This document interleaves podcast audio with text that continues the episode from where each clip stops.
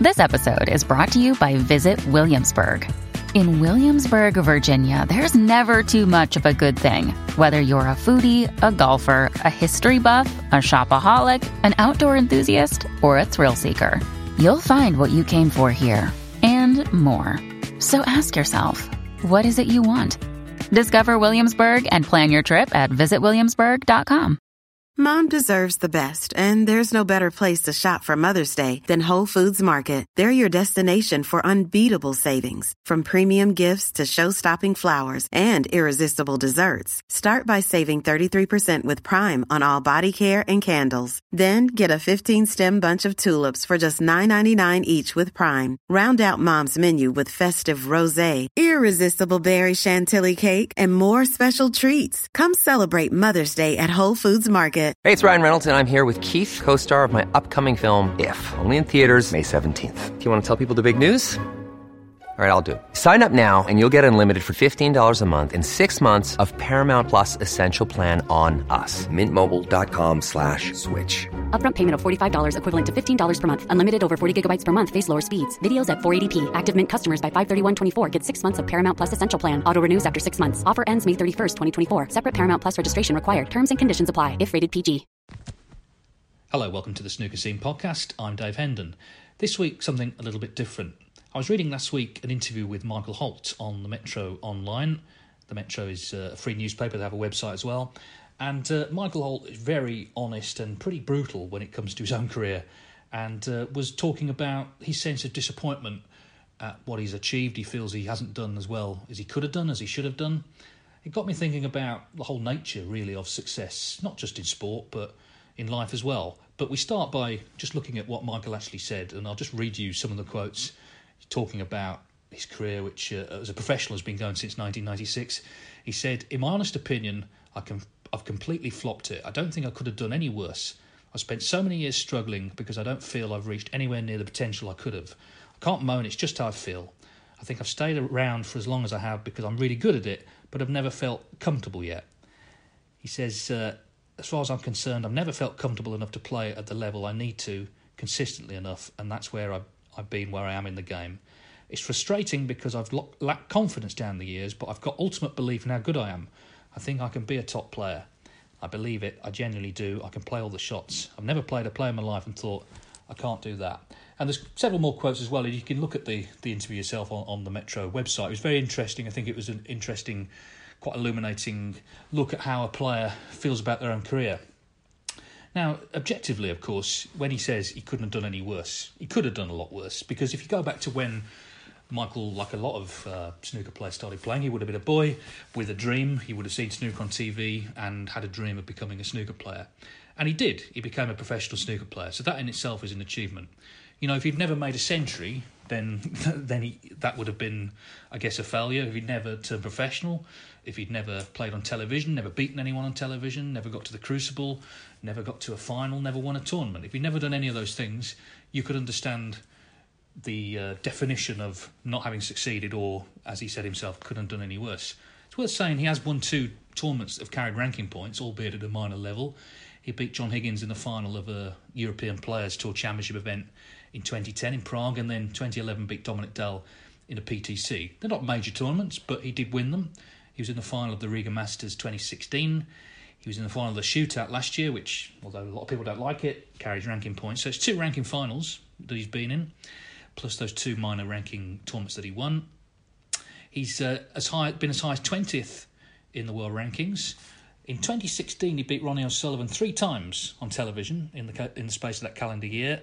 That was the year that he beat Neil Robertson at the Crucible uh, in the first round of the World Championship. So he's actually achieved quite a lot, a lot that a lot of other players would have liked to have achieved. You go back to when he turned pro in 1996. You look at some of the players he beat. Some of them, frankly, you would never have heard of. Um, some of them are still going strong. People like Dominic Dale, but there are other players there who chanced their arm and didn't make it. Michael Holt did make it. He's been a professional for 23 years. He's never been relegated from the tour. So on that objective basis, he hasn't failed. It's just that his own expectations haven't been met. And of course, he's friends with a lot of players who have won tournaments, people like Barry Hawkins and Joe Perry and Anthony Hamilton. they've all won ranking events, and then sort of the next level up is the you know the legends, people like Mark Williams, who's very friendly with, obviously has won three world titles. Mark Selby, who he's practiced with, has won three world titles, and so on and so on. But I thought it was interesting what Michael was saying. There are two sort of paradoxical statements he makes, though. On the one hand, he says that uh, he's never felt comfortable, but he's also said that he has total belief in himself. They don't quite seem to marry up. What's missing in the middle, I think, is how you plough through the pressure that you feel in a, in a big match situation. Um, because that's key in snooker. You know, you go to a snooker club, if there's a professional in there and the colours are on their spots, then 99 times out of 100 they'll clear up. There's no reason why they shouldn't. They're very skillful players and there's no pressure. But you go out into a match environment and of course all that changes. You know, you go to the Crucible or any arena, there's people watching, there's television cameras, and of course there's the reminder of what it means. It could be you need to clear those colours to stay in the match, or to win the match, or to win the tournament, or to get in the top 16. All these sort of factors can cloud your mind. And we've seen lots of players, including great players, their arms tense up and they miss all sorts of balls you wouldn't expect because the pressure's on. And you know, you can apply it to anything. I'm sat here in my living room just talking into a phone, but if I was at Wembley Stadium now and there are 80,000 people there and I was having to do this podcast off the top of my head, which is what I'm doing, I would be bang on the pressure to deliver because suddenly there's expectation on it. Suddenly there are stakes that have been raised. But I think it's important to say this, and I will say this because you know, lots of things have been said about lots of players. Michael Holt is not a bottler. Okay, he's won a lot of close matches in his career. As I say, beat O'Sullivan three times in, in a space of a calendar year. It's not bottling it. I think the issue is that he hasn't coped with the pressure as well as some of the other players. And one of the reasons is I think it's about controlling the natural nervous energy that a snooker player feels when they go out into arena. Michael, and I've known him a long time, and I like him a lot. He's one of my favourite people on the, on the whole snooker circuit. But when he comes into a room, you can you can sort of feel that nervous energy. You know, he's talking, he's sort of fidgeting. That's who he is. That's the person he is. Um, he likes to get involved. You know, on Twitter, he likes to give his opinions. That's the person he is. Whereas there are certain other players, and I'll, I'll use the example of, of two players I've already mentioned, friends of his, Mark Williams and Mark Selby, are very good at calming that when they get into the arena. So they're just focused on the snooker and all that other stuff doesn't get in the way. So I think that's been his issue, really. It's just been playing through the sort of fog, the natural nervous energy that you feel, and playing his best game. He's right what he says, he can play every shot, and he is a very talented player, and I would say that, that there have been less talented players, frankly, that have won tournaments. But it's about putting it all together. By the way, there's still time. You know, he's 41, that's young these days. Um, so there's still time, but it's just those sort of issues, and, and he's talked about them very honestly himself. It's just those issues of getting to the next level. As he says, to be a regular winner, you've got to be very, very good. And he says the regular winners, it's the mindset. They're not better players technically. It's the it's all about the mindset. And he's absolutely right. But it, it, it's a struggle that a lot of players have had to get to that next level. So this sort of I read this interview and I, I was quite interested in it, and but it, it made me sort of think about what we how we define success. And my conclusion, which I'll jump to and then explain, is that and it's not just in sport, it's in all walks of life. Notions of success really come from our own expectations, all those expectations that are placed on us.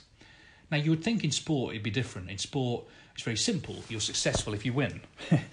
and the more you win, the more successful you can call yourself. And, you know, you look at an example Steve Davis, great player, king of the 80s. He was one of the very first in the television age, one of the very first players who looked professional. You know, he did everything right and he won everything that was worth winning. All of that is true, but what's also true is he's responsible for the most famous missed pot in snooker history, the black ball that cost him the 1985 World Final against Dennis Taylor.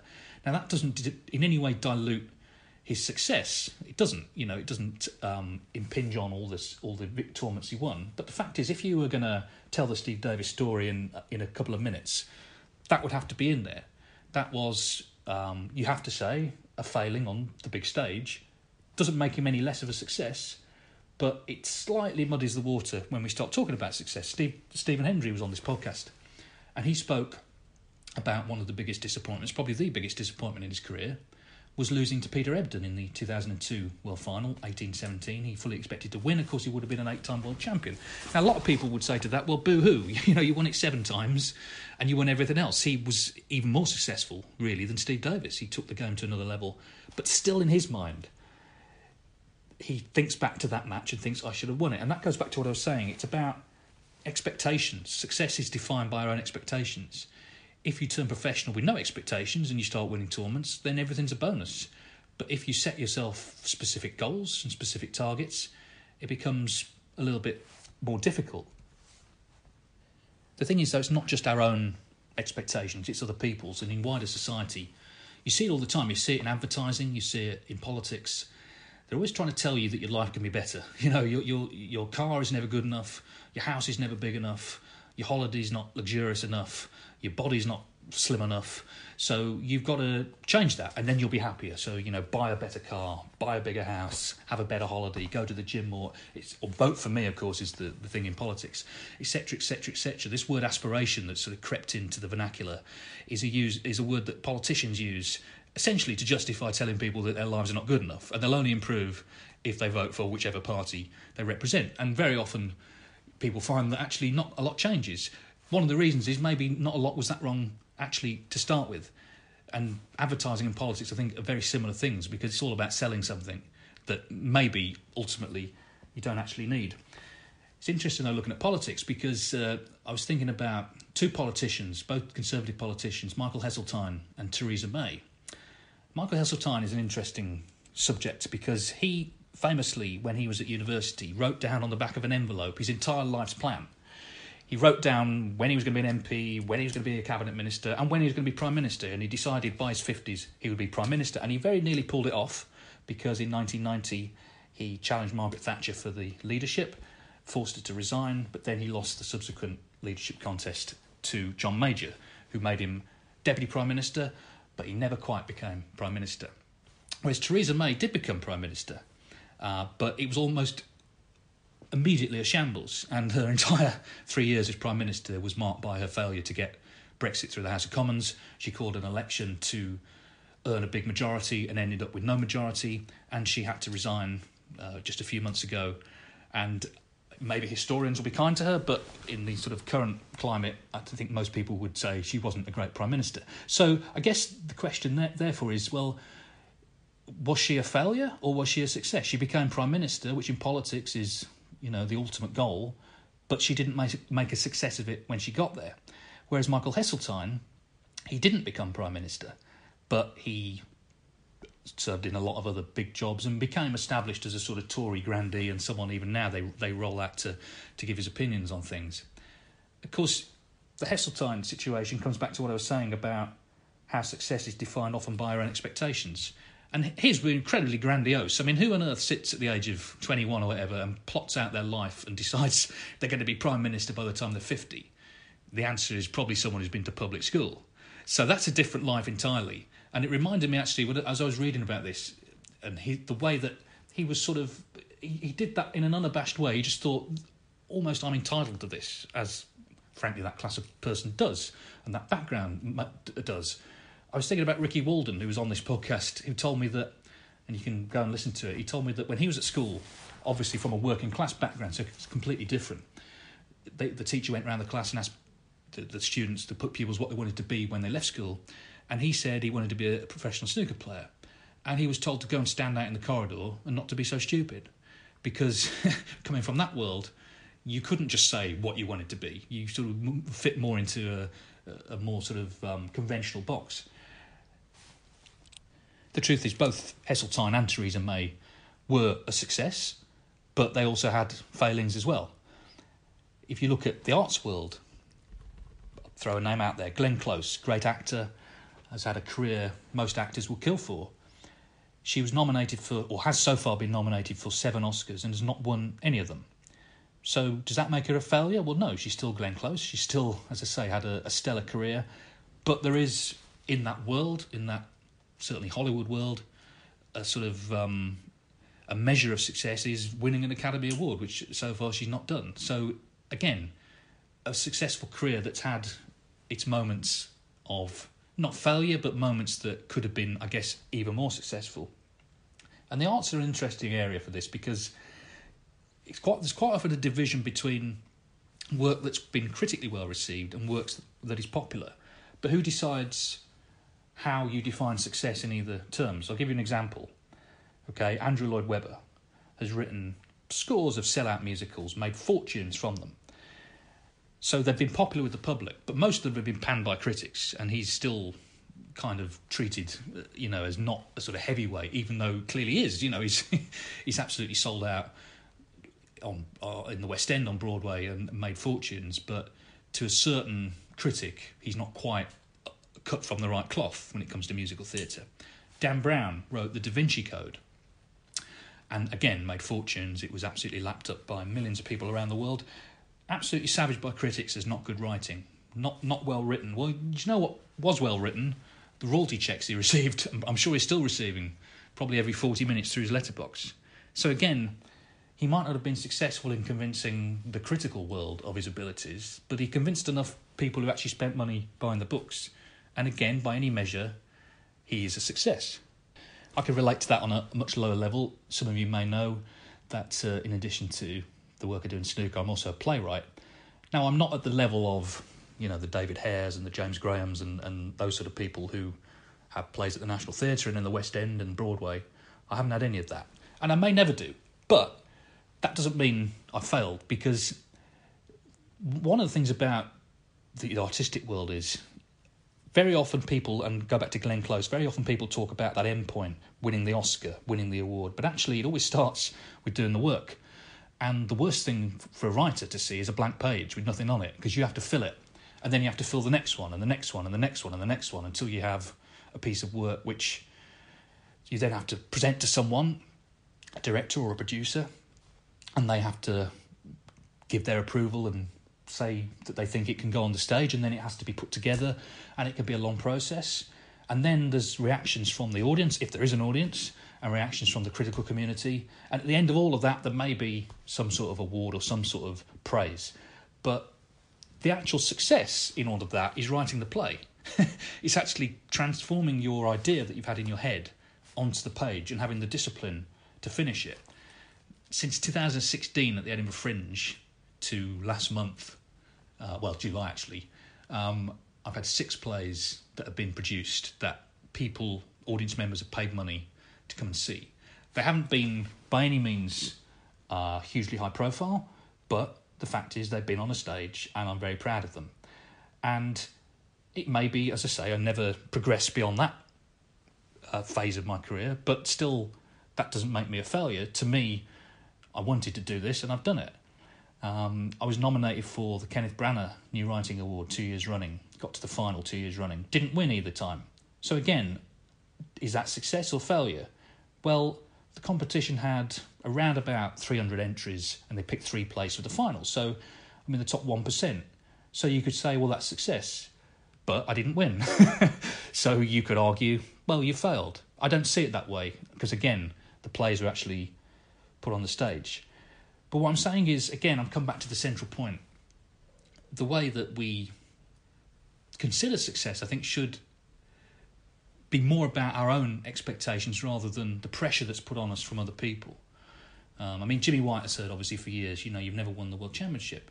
Jimmy White is a working class kid from Tooting who had a talent for snooker. The area he came from, who knows what would have happened to him had he not had a talent for snooker? He's had a very successful life. Uh, he's enjoyed it, clearly, at times, maybe in the past, enjoyed it too much. But he's a hugely popular star of British sport. People love him. He's still playing now, he's still doing what he wants now.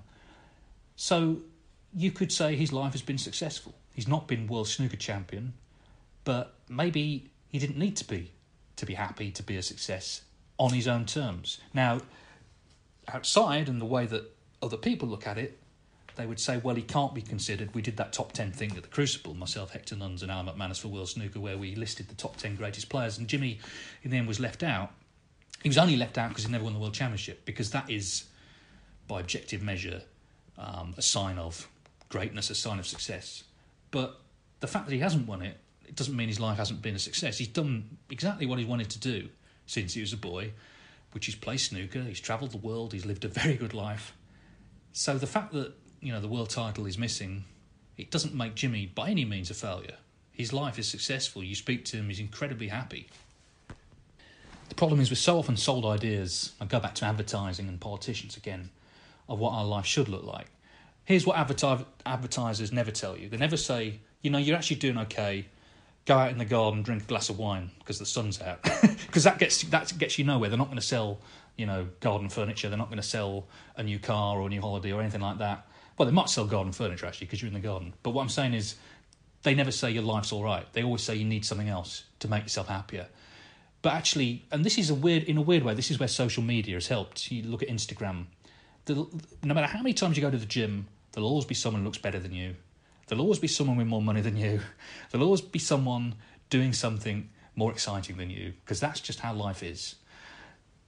What maybe we need to learn to do is enjoy the journey a bit more, you know, rather than getting to an old age and then looking back at, oh, I achieved all of that, maybe to appreciate a bit more as we go on. So we return to Michael Holt. I admire Michael's honesty, and I know that he he is frustrated that he hasn't made the the jump into the top 16, the jump to being a regular tournament winner. But he's earning a living from snooker, which I'm sure when he was a boy would have been a dream of his. He's a father and a husband now. He's providing for his family. He's earned, he earned uh, 70 grand last season on the tour. And, you know, there's opportunities to, to earn quite a bit of money without necessarily having to win big tournaments. Go back to when he turned professional, 1996. You know, if you'd have told him then he'd still be a professional, no relegation, straight through, and played at the Crucible, and played in some of the great tournaments, played some of the great players, beaten the great players, I think he would have taken that. But of course, that doesn't necessarily apply itself to right now, as he sees players winning tournaments, players he knows who he can beat in practice. He's beaten in tournaments, and he is yet to win one it goes back to what I said right at the start, which is the whole kind of uh, conclusion of this thesis, which is that success is defined by our own expectations, but also we allow it to be defined by other people's. And I guess it's the answer to accepting what we've done in life is to marry the two together. Um, and that applies in all walks of life. Sport maybe is a little different because it is more measurable. You don't have that conflict I was talking about with people like Andrew Lloyd Webber. You know, you go to the World Championship, if you win it, then that is as successful as you can be in that tournament. You've won the World Championship. If you don't win it, then it's a disappointment. The truth is, Michael Holt has been more successful than most people, the vast majority of people who've ever picked up a, cue, but by his own standards and himself, he hasn't been successful enough. But as I said earlier, there is still time, and as you watch snooker on television and as you see players winning and losing, and that's you know there's going to be more losing than winning. Let's be honest. It's interesting to think about how they feel about their careers. A lot of players that I speak to, in the immediate moment, are more interested in their performance. I think a player can can accept playing really well and losing. It's not performing and not producing the goods for a myriad of reasons that they often feel down about.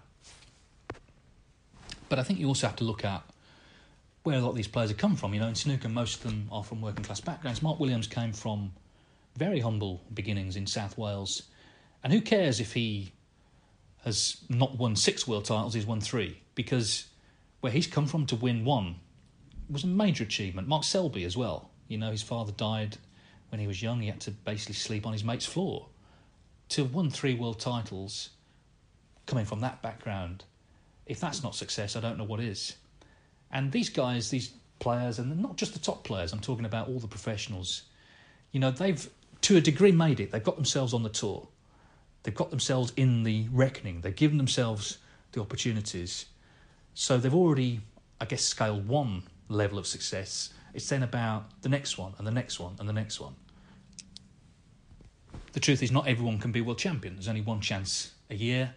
But more players than that can take a sense of satisfaction from their careers, from what they've achieved, and uh, a sense of fulfillment that having, and it's the same with all of them, they've all grown up wanting to be snooker players, and as I say, they've they've made it, they've they've done that, so that is to a degree a success.